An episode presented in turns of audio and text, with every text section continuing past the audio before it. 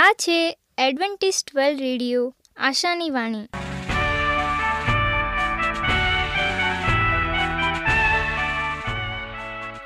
હું ગામિત સ્નેહા, અમારા આજના પ્રસારમાં તમારો હાર્દિક સ્વાગત કરું છું. આજે તમારા માટે અમે ખૂબ સુંદર, સ્વાસ્તિક અને આત્મિક વિચારો લાવ્યા છીએ. પણ તે પહેલાં સાંભળો દેવની સ્તુતિ માટે આ ગીત.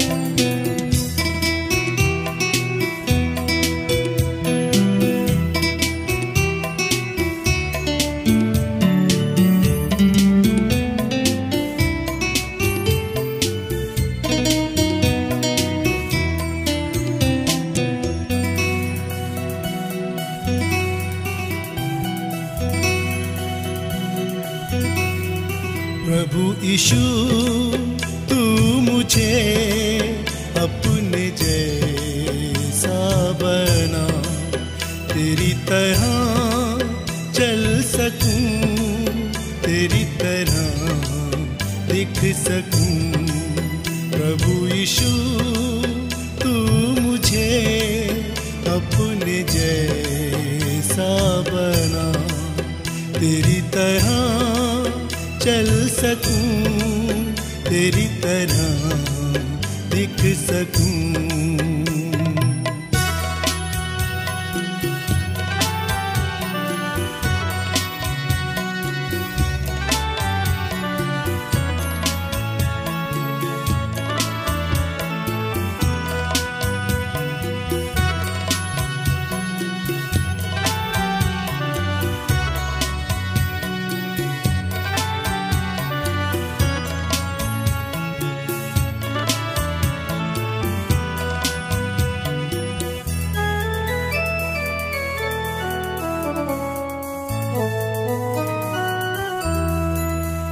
तेरी आवाज सुनूं तेरे वचन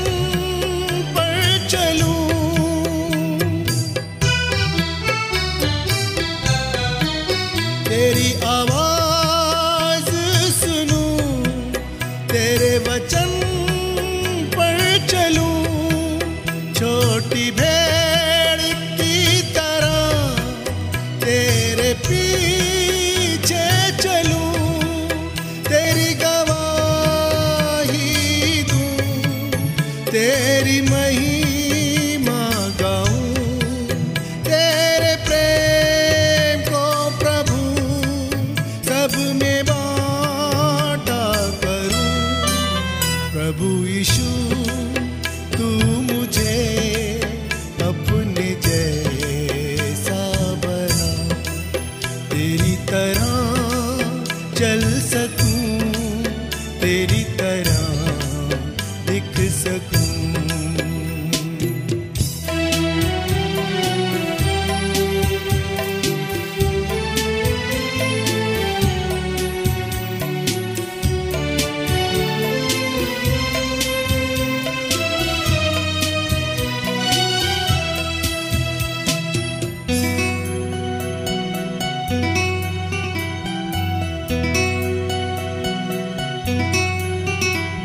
પડો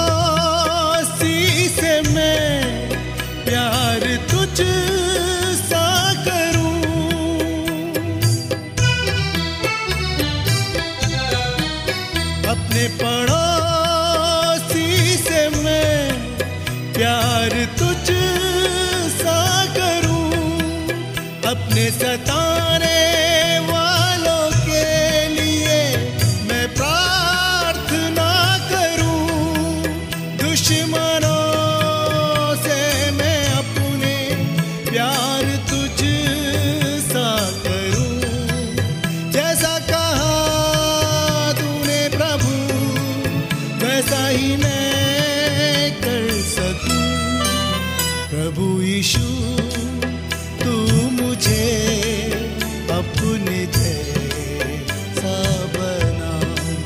तेरी तरह चल सकूँ, तेरी तरह दिख सकूँ।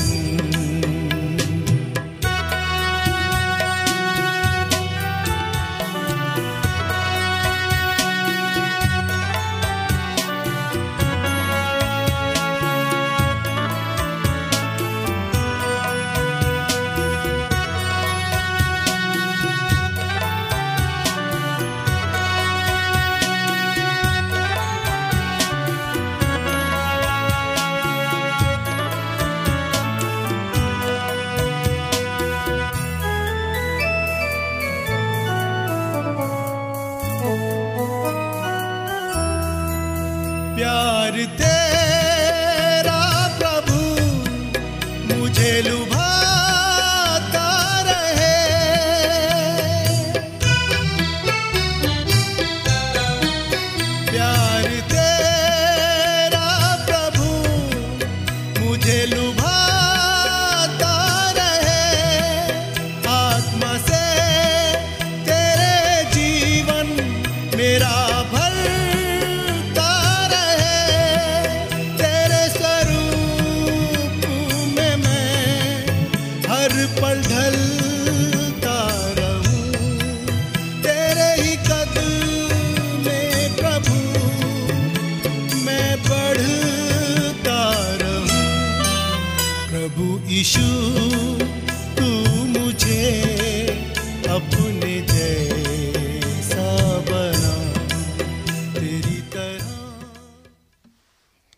મનુષ્યના જીવનમાં મનોરંજન ઘણું મહત્ત્વ ધરાવે છે અને મનોરંજનના માટે આજે આપણે સુંદર અને મીઠી વાર્તા સાંભળીએ અને તેમાંથી સારી એવી શિખામણ લઈએ.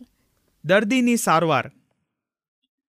નમસ્કાર મિત્રો, સ્વાસ્થ્ય અને જીવનના આ અંકમાં તમારો હાર્દિક સ્વાગત છે. બીમારી એક એવું સત્ય છે જે માનવજાતને દરરોજ ટંટોળે છે અને મૂંઝવણમાં નાખે છે. આપણા દરરોજના જીવનમાં આપણે ક્યારેય બીમારીને ટાળી શકતા નથી અને કેટલી વાર કઈ બીમારી આવી છે તેનો અંદાજો પણ આપણે લગાવી શકતા નથી. તેથી આજે આપણે શીખીશું કે બીમારીઓને આપણે કેવી રીતે ઓળખી શકીએ. કેવી રીતે આપણે કોઈ વ્યક્તિ દર્દી છે કે નહીં તેનું મૂલ્યાંકન કરી શકીએ. હકીકતે કોઈ બીમાર છે તે પુરાવો આપવા આપણે ડૉક્ટર હોવાની જરૂર નથી. તેવી જ રીતે નાના ઘાવો કે નાની બીમારીઓ માટે હંમેશા દવાખાને દોડવાની જરૂર નથી. થોડી ખબર કે જાણકારી હોવાથી આપણે તરત દર્દીનો ઉપચાર કરી શકીએ છીએ. સૌથી પહેલાં નાડીના ધબકારા સ્પર્શ કરી કેવી રીતે અનુમાન લગાડવો જોઈએ તે શીખીએ. આની સૌથી સરળ પદ્ધતિ છે કે તમારી બીજી એટલે કે સૌથી મોટી આંગળી અને ચોથી એટલે કે સૌથી નાની આંગળીથી દર્દીના રક્તવાહિનીને દબાવી અનુમાન લગાવો. પહેલી વાર તે તમારા પોતાના ઉપર અજમાવો. થોડાક પ્રયાસ પછી જ્યારે તમને તમારી રક્તવાહિનીની સમજ થઈ જાય, પછી બીજા ઉપર આનો પ્રયોગ કરો. રક્તવાહિની સમજવાની સૌથી સારી જગ્યા છે તમારા હાથના તાળવા નીચેના કાંડાના ભાગની રક્તવાહિનીઓ. એકવાર નાડીના ધબકારાનો સ્પર્શ થવા લાગે, તે પછી પંદરથી ત્રીસ સેકન્ડમાં થતા ધબકારા ગણવા લાગો અને ચાર નહીં તો બેથી તેનો ગુણાકાર કરો. સાધારણ વ્યક્તિને સત્તરથી એંસી ધબકારા થાય છે. જે વ્યક્તિ શારીરિક રીતે સ્વસ્થ છે અને સક્રિય છે, તેને પચાસથી ઓછા ધબકારા પણ હોય છે, પણ તે સ્વસ્થ હોઈ શકે છે. આનાથી જુદા, જો તમને એકદમ ઓછા કે એ કરતાં વધારે ધબકારા મળે, તો ચિંતાનો વિષય છે અને તેનો પ્રાથમિક ઉપચાર શરૂ કરી નાખવો જોઈએ. તે પછી હૃદય પરના રક્તદાબને ગણવાનો સમય છે. હૃદયના રક્તદાબ એટલે કે બ્લડ પ્રેશરને જાંચવું, તે પણ એક ઉમદો ઉપાય છે.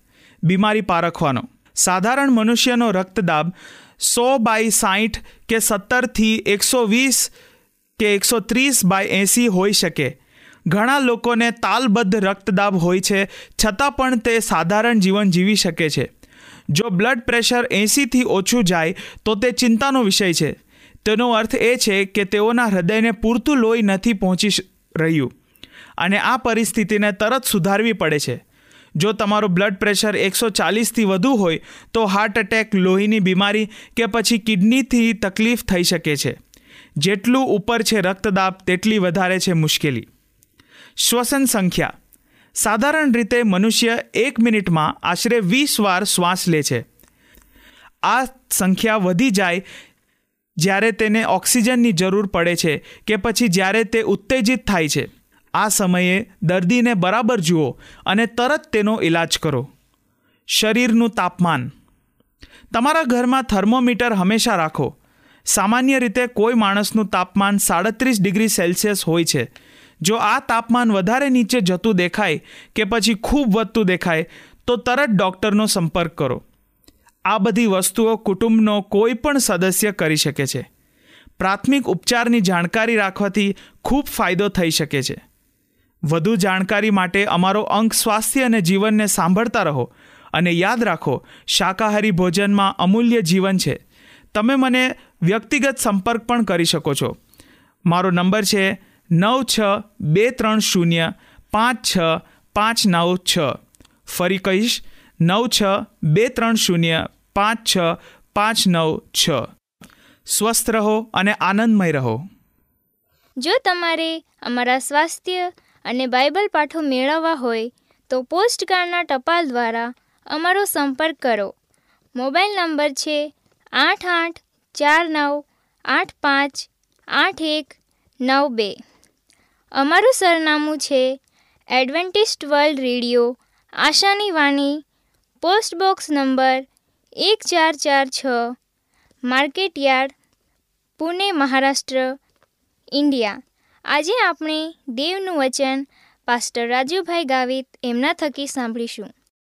ઉપવાસી મિત્રો, હું રાજુ ગાવિત, આજનો ગુજરાતી ભાષામાં દેવનું પવિત્ર વચન તમારા સુધી પહોંચાડનાર અને આજનું વચન સાંભળનાર દરેક ભાઈ બહેનો નાના મોટા બાળકો, વડીલો, હું સર્વનો ઈસુ ખ્રિસ્તના નામમાં આવકાર કરું છું. આજે આપણે દેવના વચન તરફ જઈએ તે પહેલાં હું તમને કહેવા માગું છું કે આ પૃથ્વી પર જ્યારે મનુષ્યએ આપણો શરીર ધારણ કર્યો છે, પરમેશ્વરે તેને શરીર આપ્યો છે અને જ્યારે એ જીવતો પ્રાણી બન્યો. ત્યારથી આપણને બાઇબલમાં એ જોવા મળે છે કે મનુષ્યને એને જીવતો રહેવા માટે એમના શરીરમાં લાગનાર ઘટક, અન્ન, પાણી અને હવા આ ત્રણ બાબતોથી મનુષ્યનો શરીર આજે પણ ચાલે છે. વહાલા મિત્રો, એમના શરીરમાં પાંચ ઘટક પરમેશ્વરે મૂક્યા છે અને આ પાંચ ઘટક એવા છે જેના વગર મનુષ્ય જીવંત રહી શકતો નથી. વહાલા મિત્રો, જ્યારે પરમેશ્વરે મનુષ્યને શરીર બનાવીને જીવતો કરીને આપ્યો, ત્યારથી એને એના શરીરમાં ભૂખ જેવી બાબતો મહેસૂસ થવા લાગી અને એ જીવતો રહેવા માટે એને ખોરાક મળવો જોઈએ એટલા માટે દેવનું વચન કહે છે કે તેણે તે મનુષ્યને એદન બાગમાં જેટલા ફળો હતા એમાંથી એક ઝાડનું ફળ છડીને સોગળા ઝાડોના ફળો ખાવાની રજા આપી. પરંતુ જ્યારે તેણે આ જોયો કે આ એદન બાગના સોગળા ફળો હું ખાઈ શકું છું અને એની ટેસ્ટ મને ખબર છે. અને એવી રીતે એની ભૂખ મટતી હતી. પરંતુ વહાલા મિત્રો, તે પહેલાં આદમે તેના જીવનમાં કદાચ ઉપવાસ નહીં કર્યો હોય અને ઉપવાસ કરવાની તેને જરૂર પણ નહીં પડી હશે. વહાલા મિત્રો, આજે યશયા અઠાવન અને ત્રણમાં ઉલ્લેખ કરવામાં આવેલા ઉપવાસ એટલે શું થાય? પ્રાયચિતના દિવસે તમે ઉપવાસ કરો અને તમારો ઉપવાસ હોવો જ જોઈએ આ શબ્દો ઈશ્વર દ્વારા આજ્ઞાંકિત કરવામાં આવેલો એકમાત્ર ઉપવાસ છે. લેવી સળમ અધ્યાય ઓગણત્રીસથી એકત્રીસ સુધી આ આપણને જણાવે છે અને યશયા અઠાવનમો અધ્યાય અને ત્રીજી કલમમાં આ વાતની પુષ્ટિ સમાંતર અભિવ્યક્તિ તમારી જાતને નમ્ર બનાવવા માટે એ ઉપવાસ તમે કરો. લેવીઓના પુસ્તકની પરિભાષાને અનુસરે છે.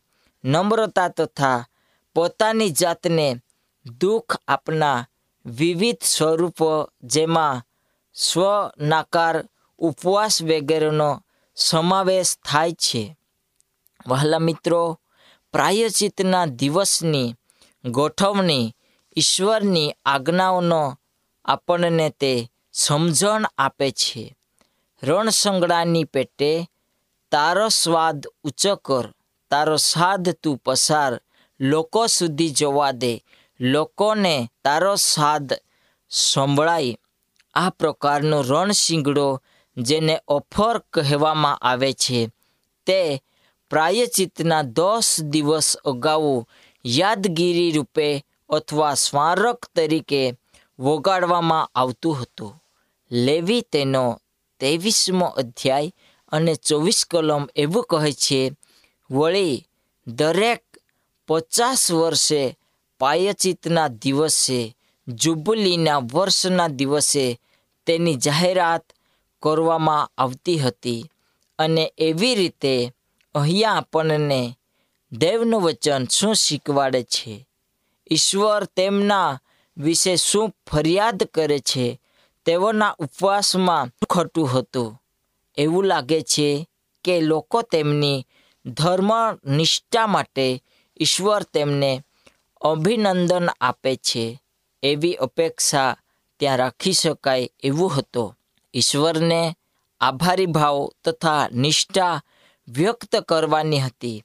આ દિવસે મુખ્ય યાજક પવિત્ર મંદિરને શુદ્ધ કરવા માટે ઈશ્વરની હજુરમાં જતો અને તે વડે જે પાપો માટે તેઓને અગાઉથી માફ કરી દેવામાં આવ્યા હતા, તે પાપોથી પોતાને શુદ્ધ કરતો.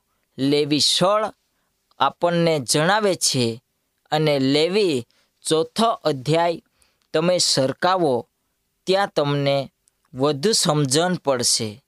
અહીંયા આપણને કંઈક શીખવા મળે છે અને એ એવી બાબત શીખવા મળે છે કે જે આપણા જીવનને લાગુ પડે છે. આપણી કરણીઓ ઈશ્વરનો આભારી ભાવ અને કૃતજ્ઞતા દર્શાવવામાં આપણને ત્યાં જોવું જોઈએ. ન્યાયકાળના દિવસે જે ઈશ્વરે તમને બચાવ્યા તેમના પ્રત્યે તેમની કરણીય દ્વારા આભારી ભાવ અને કૃતજ્ઞતા દર્શાવવી હોઈએ, ફક્ત ધાર્મિકતા અને આરાધનાની મંજૂરી મેળવવા માટે નહીં. છેવટે તે લોકોના પાપો તથા જેમને ઈશ્વરના પવિત્ર મંદિરને અશુદ્ધ કર્યા, તે પવિત્ર મંદિરને લોહીથી શુદ્ધ કરવું ત્યાં પડ્યું હતું. વહાલા મિત્રો, આપણને આજનું વચન એ જણાવે છે કે આપણે દરેક જણ પરમેશ્વરના આગળ પાપી છે. આપણે સર્વજન આ પાપના ભાગીદાર થયા છીએ અને આજે દેવનું વચન આપણને એ કહે છે કે આ વચનમાંથી જે નિર્ણાયક પાઠ આવે છે તેમાંથી ફક્ત ધાર્મિક હોવું અને ખ્રિસ્તના સાચા અનુયાયી હોવા વચ્ચેનો તફાવતને નિર્દેશ કરે છે. તેઓની વચ્ચેનો તફાવત આપણે કેવી રીતે કરી શકીએ છીએ? અહીં આપણે વ્યક્તિઓ તરીકે તે જ જોખમનો સામનો કેવી રીતે કરવો જોઈએ? જેમ આપણે માનતા હોઈએ કે આપણી ધાર્મિક વિધિઓ કોઈક રીતે દર્શાવે છે અને આપણે સાચે જ ઈશ્વરને અનુસરીએ છીએ, જેમ ઈશ્વર આપણને પૂછે છે. રણશિંગડા વાગ્યાના દોષ દિવસો બાદ ઈશ્વરના લોકોને યાદ આવે છે કે પ્રાયચિતના આ દિવસે ઈશ્વર તેમના રાજા તરીકે તેમના માટે ઓળખાય છે. જ્યારે તેમના સ્વનકાર દ્વારા તેમની નમ્રતાને ઈશ્વરની રાજા તરીકે તેમના પ્રત્યેની વફાદારીની ખાતરી આપવા દ્વારા ત્યારે પ્રબોધકે તેમના સાધને રણશિંગડાની જેમ ઊંચો કર્યો અને જાહેર કર્યો કે તેઓએ ઈશ્વરની આગળ બળવો પકાર્યો. યશયા અઠાવન અને પહેલી કલમ. યશયા અઠાવન, છ અને બાર આપણને શું શીખવાડે છે? ત્યાં આપણને શું શિકામણ મળે છે? વહાલા મિત્રો, યશયા આપણે જ્યારે વાંચીએ છીએ ત્યાં આપણને જોવા મળે છે કે આ પૃથ્વી પર દરેક વ્યક્તિએ પાપ કર્યો છે અને પાપી સ્વભાવમાં આપણે જન્મ્યા છીએ. તો આ પૃથ્વી પર આપણને એક જન્મમાં જીવન જીવતા આપણો હૃદય, મન, તન સઘળી બાબતોને સાચવીએ છીએ. પરંતુ આપણી ધાર્મિકતા દેખાડવા માટે આપણને ઉપવાસ કરવાની, પરમેશ્વરની આગળ પાપની કબૂલાત કરવા અને આ એક આપણને સાબુત કરવા માટે કે હું પરમેશ્વરનો સાચો ભક્ત છું, ઉપવાસ કરીને મારા શરીરને ત્યજીને હું તારી આગળ કાલાવાલા કરું છું. મને સારું દાન અને વરદાન તું આપજે. મારામાંથી પાપ તું દૂર કરજે. આ માંગ માટે મનુષ્ય સ્વનાકાર કરીને તે કરણીઓમાં ધ્યાન આપે છે. અને આખરે આનાથી કઠોન શું છે? થોડા ભજનને છોડી દેવા અથવા તમારા શહેરમાં અને ઘર વિહણોને ખવડાવવા માટે પોતાનો સમય તથા નાણાંનો ઉપયોગ કરવો. આવા કૃત્ય કરવા પાછળ કયો સિદ્ધાંત રહેલો છે? આ કાર્યમાં સાચા ધર્મનો સમાવેશ કેવી રીતે થાય છે? કોઈ પણ ધાર્મિક હોઈ શકે છે. કોઈ પણ યોગ્ય ધાર્મિક વિધિઓ, યોગ્ય યજ્ઞ, યોગ્ય સમયે અને યોગ્ય સૂત્રો સાથે ધાર્મિકતામાંથી પસાર થઈ શકે છે. પરંતુ તે એકલું પૂરતું નથી, જે ઈશ્વર ઈચ્છે છે. ઈશ્વરના જીવન તરફ તમે જુઓ તેમ છતાં, ઈસુ તેમના સમયની ધાર્મિક અને વિવિધ વિધિઓ યજ્ઞો પ્રત્યે વિશ્વાસુ હતા અને ચારેય સુવાર્તાના લેખકોએ ઈસુની દયા, સાજાપણું, ખોરાક ખવડાવવો અને માફીની જરૂર જેવોને જ છે તેઓને જરૂરી છતાં તેવા લોકો માટે અને તેમને તેમના કાર્યોને આગળ વધારીને તેમનું ધ્યાન તેઓએ કેન્દ્રિત કર્યો. લોકોનું ધ્યાન ઈશુએ તેમની તરફ કેન્દ્રિત કર્યો અને એક ઈશ્વરની સાચી મંડળી એવા લોકોની શોધ તે કરે છે, જે સમગ્ર આપણને વિશ્વને સત્યનો ઉપદેશ આપે છે. પરંતુ ઈસુમાં સત્ય હોવાથી લોકોને સત્ય તરફ શું વધુ આકર્ષિત કરશે? આહારના નિયમોનું કડક પાલન અથવા ભૂકીજનને આપણે મદદ કરીએ, તેમની ભૂખ ઈચ્છાને આપણે તૃપ્ત કરીએ અને આ કરવા માટે આપણો પોતાનો સમય અને નાણાં ખર્ચવા માટે આપણે તૈયાર છે કે કેમ?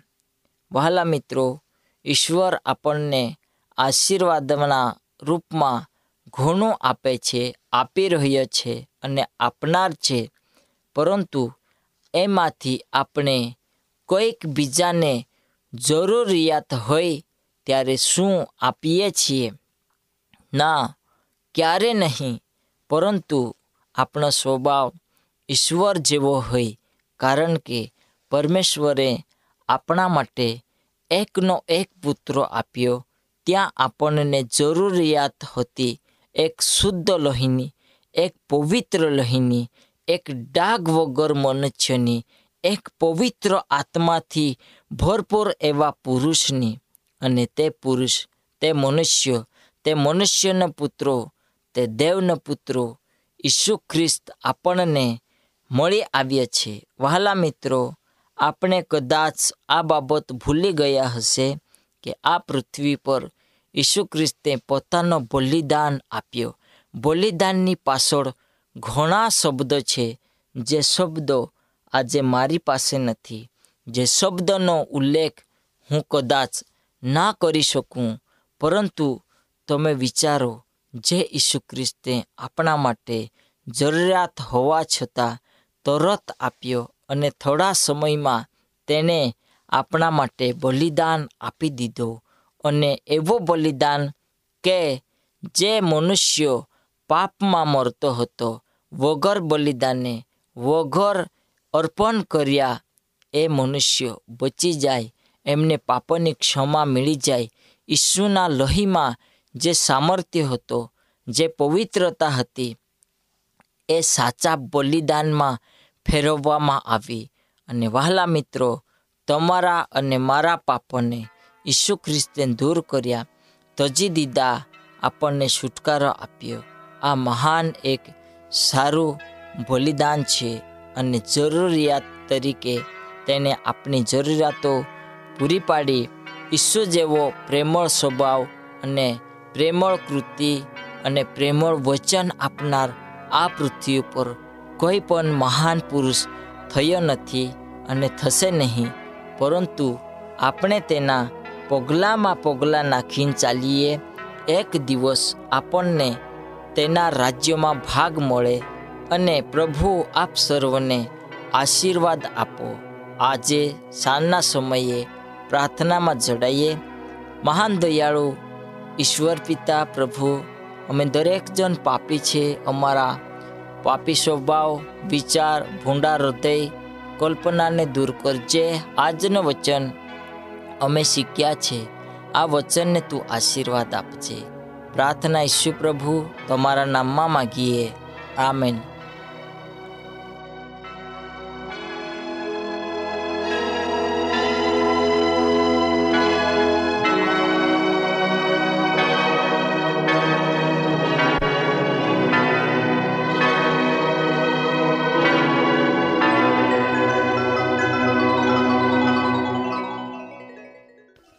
અમારી સાથે આજના પ્રસારમાં રહેવા બદલ તમારો ખૂબ ખૂબ આભાર. જો તમારે અમારા સ્વાસ્થ્ય અને બાઇબલ પાઠો મેળવવા હોય તો પોસ્ટકાર્ડના ટપાલ દ્વારા અમારો સંપર્ક કરો. મોબાઈલ નંબર છે આઠ આઠ ચાર નવ આઠ પાંચ આઠ એક નવ બે.